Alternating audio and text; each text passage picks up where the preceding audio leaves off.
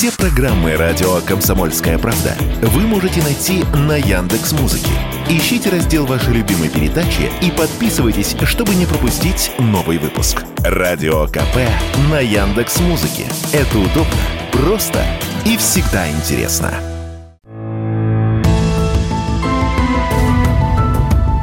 Медсовет.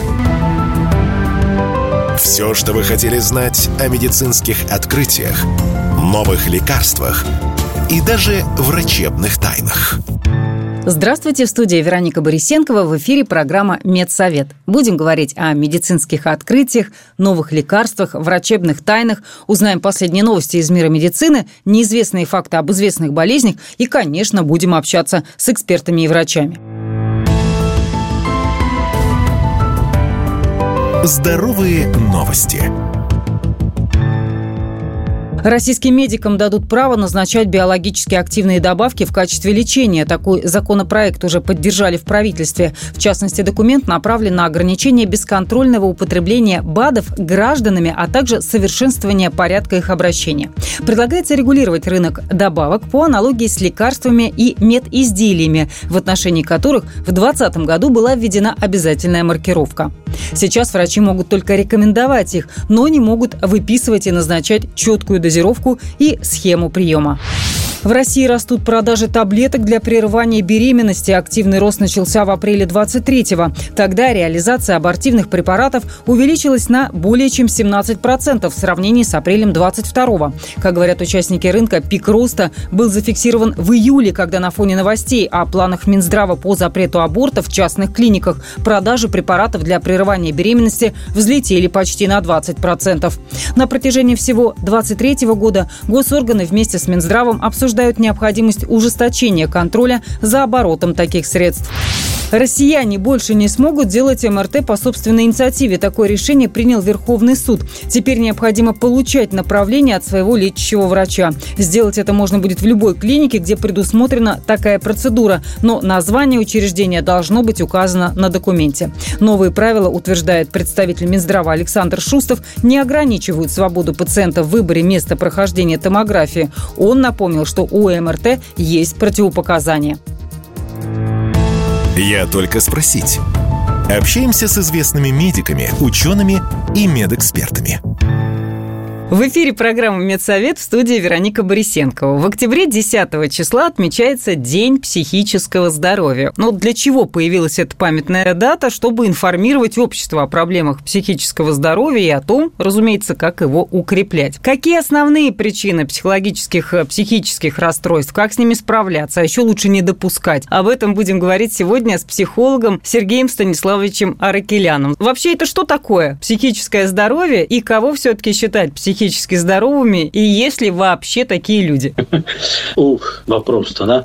Гармоничное состояние физического тела, души и сознания. То есть, когда нету ну, каких-то очень больших сложностей или каких-то кризисов непреодолимых. Потому что, в принципе, кризис, стресс – это важная составляющая нашей жизни, и они полезны. Вреден дистресс, то есть продолжительный стресс или такой стресс, с которым мы не можем справиться психически или физически. Здоровые люди – это те, которые справляются с теми изменениями, изменениями, которые происходят в жизни, адаптивные люди, которые могут адаптироваться к разным ситуациям, происходящим в жизни. И вот тут, кстати, хочу сказать такую вещь, что адаптивность людей в современном обществе достаточно снижена. Мы живем последнее столетие очень сильно заточено на комфорт. Стремление к комфорту сыграло с нами злую шутку. Мы стали дезадаптивны. Нам хочется, чтобы все было удобно, и не хотим преодолевать трудности, в том числе психического характера, эмоционального. Сопротивляемся им. Психология есть такая идея, что все проблемы психического характера от сопротивления психологического. Когда мы не хотим чего-то принимать, сопротивляемся и не знаем, как с этим справиться. Но депрессивные состояния осенью, в частности, обостряются, но это не критично, потому что, в принципе, вся природа меняется. От лета переход к осени – это засыпание. Деревья опадают, ежики там в спячку впадают, медведи. И активность жизнедеятельности сокращается. У человека, в принципе, тоже. Урожай собирать уже не надо, продолжительность дня сокращается, больше спите, больше отдыхаете, отдыхайте, но мы живем в индустриальный век, а промышленности наплевать на то, какая погода на дворе. И от этого у человека происходит внутренний конфликт его природы с требованиями социума. Ну, то есть понятие осенняя хандра существует все-таки? Конечно. И люди его сами усугубляют тем, что не принимают этого внимания. То, что осенью будет сокращаться солнечный день, солнечная активность, и важно, в принципе, больше днем там пребывать на улице, а с уменьшением количества солнечной активности уменьшается выработка серотонина, гормона счастья и дофамина. Это как раз вот одна из составляющих депрессивного состояния. Гулять важно днем, пока солнышко, пока светло. Как постараться предотвратить и минимизировать вот эти вот потери от осенней хандры? Что делать помимо того, чтобы почаще гулять и почаще ловить солнышко? На мой взгляд, есть такие факторы чисто психологические, вот уже как психолог, да, которые усиливают это все. Мы не корректируем свои ожидания. Мы привыкли к комфорту и ожидания, которые у нас от лета, когда день длинный, когда вечером можно еще погулять. Пришла осень, мы ее не хотим принять. И когда человек начинает возмущаться этому, сопротивляться, причем сопротивляться тому, что он не может изменить. Ну, то есть мы сами выстраиваем свои ожидания, не соответствующие сезону и потом страдаем от собственных ожиданий.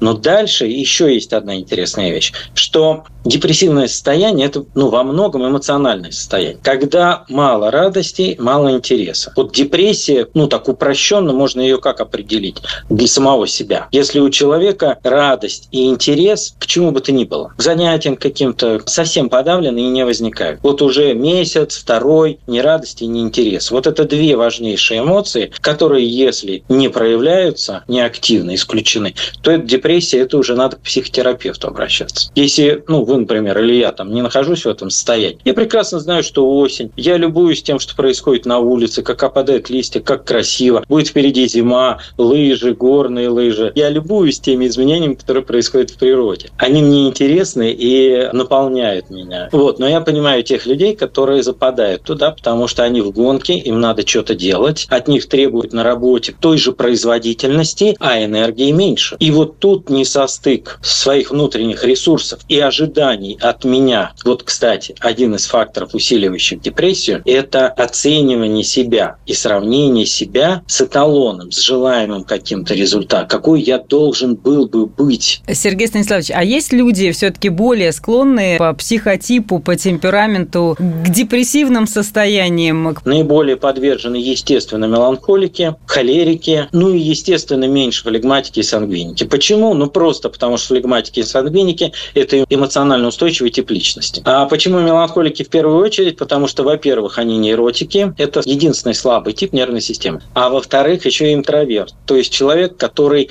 не заряжается от общения с людьми. Это не значит, что он не любит общение. Просто он расходуется, а потом ему важно восстановиться. А если происходит что-то, что не желает негативное воздействие, то ему как-то нужно это переработать. Он начинает сам в себе копаться, сам в себе это анализировать. И это, во-первых, долго, во-вторых, экстравертов окружающих это не устраивает, они начинают его теребить, говорит, да ты что, да что с тобой, посмотри, все же хорошо, ничего не случилось. А человек говорит, отвалите от меня. И надо от него отвалить, сказать, ну окей, хорошо, когда будешь готов, обратись. Про что это? Как метафора, это как со смартфоном. Когда смартфон сел, он уходит в депрессивное состояние. Он пишет low battery, приглушает яркость экрана и уходит такое в полусонливое состояние. Мы берем зарядное устройство и ищем стену с розеткой. Но человеку важно делать то же самое. Во-первых, нужно отключить все потребителей энергии. Общение с теми людьми, которые от меня что-то требуют все. Помочь человеку в депрессивном состоянии может только человек, который скажет, ну нормально, устал, отдохни, понимаю, с тобой все в порядке. И вот это, что с тобой все в порядке, снимает большущий отток энергии у человека, потому что мысли, что со мной не в порядке, что все скачут, а я такой,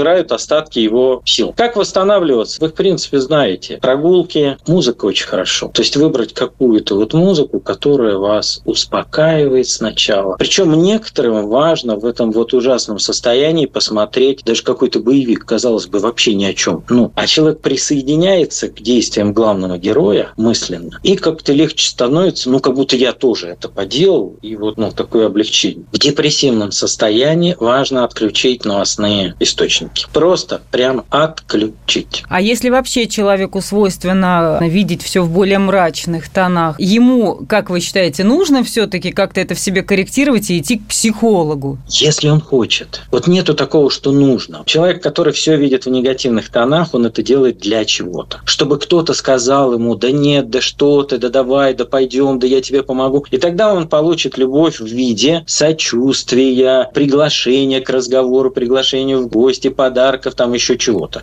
Это способы получать любовь. Ну, какие-то вкусняшки такие для души. Они у всех разные. И один из таких важнейших в нашем социуме – это страдание. То есть вот я, когда страдаю, у меня сразу появляются спасители, сочувствующие, жалеющие. Я получаю ресурс от них. Поэтому не надо спасать человека, вытаскивать из болота, который там живет. Вот если он туда попал случайно и кричит «помогите», надо спасать. И у меня еще вопрос про стресс. Мы, с одной стороны, без стрессов не можем, но, тем не менее, и врачи, и другие специалисты, эксперты называют стрессы провоцирующими факторами, которые губят наше здоровье. На самом деле, я уже говорил, стресс – это хорошо. Дольше живут люди, переживающие стресс справляющиеся со стрессом. Люди, у которых не было стресса в жизни, избегающие стресса, живут меньше. Меньше всего живут люди, у которых дистресс, то есть перманентный стресс или стресс, превосходящий возможности их психики. Дистресса важно избегать. Самое главное, мы подготовили людей к осенней хандре, главное не бояться ее, потому что очень важна внутренняя погода, а не то, что солнышко меньше или дождик начинается. Это все цикличность. За закатом обязательно будет рассвет, даже если вас расстраивает осень. И не боимся стрессов, но формируем и закаляем стрессоустойчивость. Медсовет. Все, что вы хотели знать о медицинских открытиях, новых лекарствах и даже врачебных тайнах. В эфире программа «Медсовет» в студии Вероника Борисенкова. Говорим о медицинских открытиях, новых лекарствах, врачебных тайнах и в том числе узнаем много интересного из истории медицины. Медицинские истории. Отправляемся в прошлые века, чтобы узнать, как появлялись болезни и лекарства.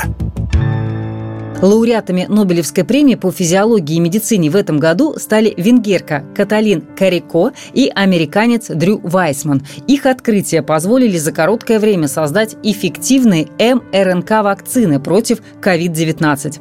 А это поможет профилактике многих других опасных болезней, включая ВИЧ и рак.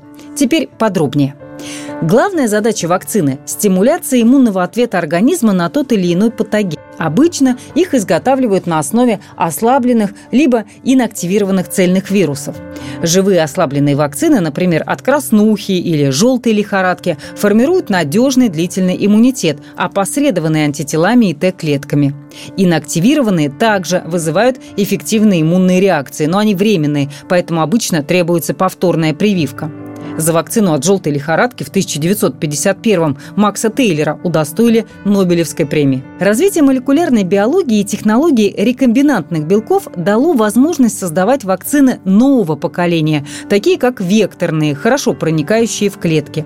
Однако они требуют масштабных клеточных культур, что усложняет и удорожает процесс. Требовалась более простая синтетическая технология.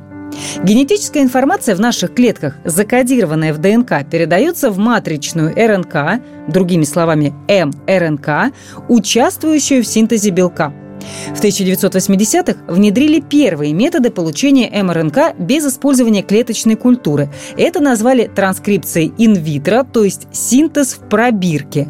Но до широкого применения МРНК-технологий для вакцины терапевтических препаратов было еще далеко. Транскрибируемая инвитро МРНК была нестабильной, трудно транспортируемой, а также вызывала воспалительные реакции. Именно эти сложности пыталась преодолеть биохимик Каталин Карико. Она выросла в небольшой деревушке в Венгрии, с раннего детства проявляла интерес к естественным наукам, хорошо училась. В 1978 получила докторскую степень в Сегетском университете. Позднее переехала в США. В 90-х в Пенсильванский университет, где работала Каталин, пришел иммунолог Дрю Вайсман. Его интересовали дендритные клетки, отвечающие за активацию иммунных реакций. Вскоре они стали вместе изучать, как различные типы РНК взаимодействуют с иммунной системой. Ученые заметили, что дендритные клетки воспринимают синтетическую мРНК как чужеродное вещество, и это приводит к их активации и высвобождению воспалительных сигнальных молекул. Но с природными мРНК из клеток млекопитающих подобного не случалось, значит, где-то должны быть ключевые отличия. Ученые создали различные варианты молекул, внеся изменения в их основания, а затем доставив в дендритные клетки. Результаты поразили. Воспалительная реакция практически исчезла. Это перевернуло представление о том, как клетки распознают различные формы МРНК и реагируют на них. Открытию Карико и Вайсмана, о котором они сообщили еще в 2005 году, позволило использовать МРНК в терапии. Позднее, в 2008 и 2010 эти ученые продемонстрировали, что доставка МРНК с модифицированным основанием способствует лучшей выработке белка, и это устранило препятствия на пути к клиническому применению МРНК. Чтобы обхитрить иммунную систему, достаточно заменить несколько нуклеотидов в молекуле МРНК. Вот что показали Карика и Вайсман. Говорят, что в российских аптеках не хватает сотрудников. Эксперты оценивают дефицит в 30% от необходимого количества специалистов. Почему в стране мало фармацевтов и как решить эту проблему, узнал Егор Волгин. В российских аптеках не хватает сотрудников. С просьбой помочь решить кадровую проблему к председателю правительства Михаилу Мишустину обратилась Ассоциация независимых аптек. По их словам, на сегодняшний день дефицит оценивается в 30% от необходимого количества специалистов. По словам экспертов, основная причина нехватки кадров – слишком быстрый рост числа аптек. В России на данный момент попросту нет нужного количества специалистов.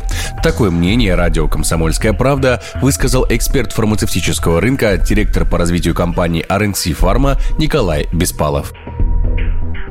Дело в том, что аптечный сегмент очень активно развивается, количество аптек очень и очень приличное, достаточно быстрыми темпами последние годы. Аптеки открывались, но просто физически не хватает сотрудников для того, чтобы закрыть потребности этих вновь открывающихся аптек. Ну, плюс, конечно, определенный переток профессионалов происходит из, собственно, аптек э, в другие сферы, скажем, работа на стороне производителей, ряд каких-то других отраслей, близких, опять же, к медицине, к фармацевтике, но, тем не менее, такой переток, он тоже присутствует.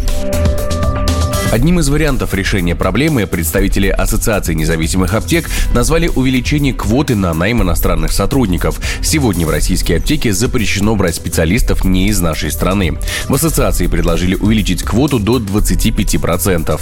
Помимо этого, в России нужно возродить престиж профессии фармацевта. Уверенность в этом радио «Комсомольская правда» высказала директор Ассоциации независимых аптек, глава Альянса фармацевтических ассоциаций Виктория Преснякова комплексный подход должен быть ко всему, к этой проблеме. Во-первых, мы должны возродить престиж профессии. Это самое первое. Основное то, что мы должны сделать, у нас на сегодняшний день по Акведу аптечная отрасль относится к розничной торговле.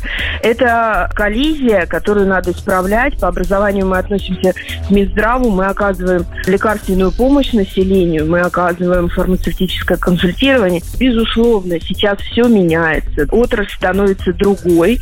И, конечно, тут нужно очень большое внимание от э, государства и нужен единый центр управления отраслью. Дефицит кадров сегодня ощущается не только в фармацевтике. Согласно исследованиям, более 90% российских компаний ощущают нехватку профессионалов. Половина фирм сообщила о потребности в массовом персонале, включая продавцов, операторов и водителей. Егор Волгин, радио «Комсомольская правда». А мы продолжаем. В эфире программа «Медсовет». Все самое важное, интересное и неизвестное из мира медицины. А еще здесь можно получить советы и рекомендации от специалистов, не записываясь на прием. Без рецепта. Советы врачей, как сохранить свое здоровье и иммунитет. Россиян предостерегли от одного из самых вредных сочетаний продуктов. Это мясо с хлебом. Об этом предупреждает врач-терапевт, диетолог Маргарита Королева. Подобная комбинация, по ее словам, может затруднить пищеварение. Она пояснила, что для переваривания мяса необходимо большое количество клетчатки, а в выпечке растительных волокон нет совсем. Хлеб будет разбухать в желудке вместе с мясом, а это затруднит переваривание белка. Поэтому, по словам диетолога, белый хлеб лучше употреблять в пищу с овощами овощами и зеленью, в том числе приготовленными на гриле. Такое сочетание станет хорошим перекусом. Названы простые упражнения для быстрого пробуждения. Это прыжки на месте или ходьба на месте в течение минуты. Такие кардиоупражнения повышают частоту сердечных сокращений. Сначала прыгать необходимо медленно, чтобы разогреться, наращивая скорость к концу минуты. Затем следует 2 минуты растянуться. Потом опять сделать небольшую серию упражнений на тонус мышц и наращивание силы. Ну, например, приседания или подъемы на носки. И в конце этой тренировки тоже сделать заминку. Ученые назвали лучшее средство, уничтожающее запах чеснока изо рта. То, что в нем много полезного, ни для кого не секрет. Но его зубчики, попав в организм, выделяют вещества, содержащие серу, алилметилсульфид – органическое соединение, которое не разлагается день или даже два. Оказавшись в легких, продукты переработки чеснока насыщают серое дыхание, придавая ему неповторимый аромат, от которого не избавиться даже почистив зубы. Частично забивают чесночный дух – зеленый или травяной чай, лавровый лист, фруктовые соки, мята, лимоны. Но недавно ученые из университета штата Агая нашли по их заверениям, более эффективное средство – это йогурт. Он уменьшает содержание сернистых газов от чеснока внутри на 99%. В отличие от жирного молока, йогурт оказывает разлагающее воздействие на пахучие, летучие соединения своими белками. При этом, чем кислее йогурт, тем он эффективнее. Научный совет такой. Съели чеснок, запейте йогуртом. Можно не сразу, минут через 5-10. Рекомендация, кстати, подходит и для маринованного чеснока. С вами была Вероника Борисенкова и программа «Медсовет». Не болейте и будьте здоровы! Медсовет. Все, что вы хотели знать о медицинских открытиях, новых лекарствах и даже врачебных тайнах –